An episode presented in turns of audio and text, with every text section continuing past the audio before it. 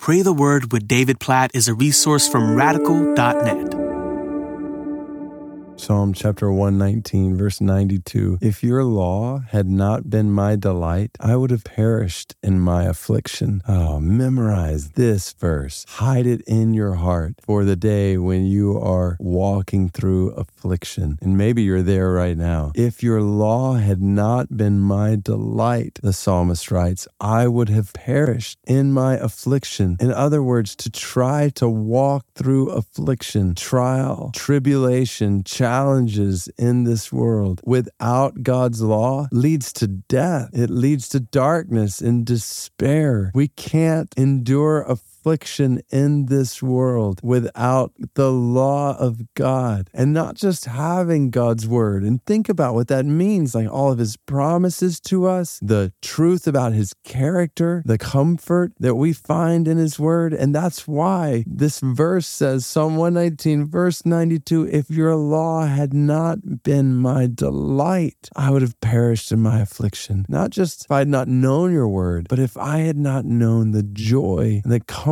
and the strength and the hope and the help and the satisfaction and the abundance, the rock that is found in your word, I would have perished in my affliction. If you're walking through affliction right now, I want to encourage you straight from Psalm 119 verse 92 to delight in God's word. Don't try to endure the affliction you're walking through apart from God's word. Open it up in the morning, meditate on who God is and the promises God makes to you and the purposes God is accomplishing in you and around you and through you in affliction. Trust in his word. Love, delight in his word. And he will keep you from perishing in your affliction. He will keep you from darkness and despair. He will keep your mind and your heart from going to unhelpful, unhealthy places by the power of his word as you delight in it. Oh God, I pray for those who are walking through affliction now. And God, for every one of us who will walk through affliction today, tomorrow, next week, next month, next year, God, we pray that we would make your word our delight. We would delight in, trust in, read, meditate on, and be comforted by, and be reminded by your word of who you are and your promises to us and your purposes that you're accomplishing for us. Even as I pray that, I think about your word in Romans 8:28 that promises us you're working all things together, including our afflictions, together for our good as we love you and are called according to your purpose, how you're making us more like Jesus even in affliction. Oh God, I pray for my own life, for the lives of every single person listening to this right now, you would help us to delight in your word, and as we do, to help us live with hope, strength, and peace,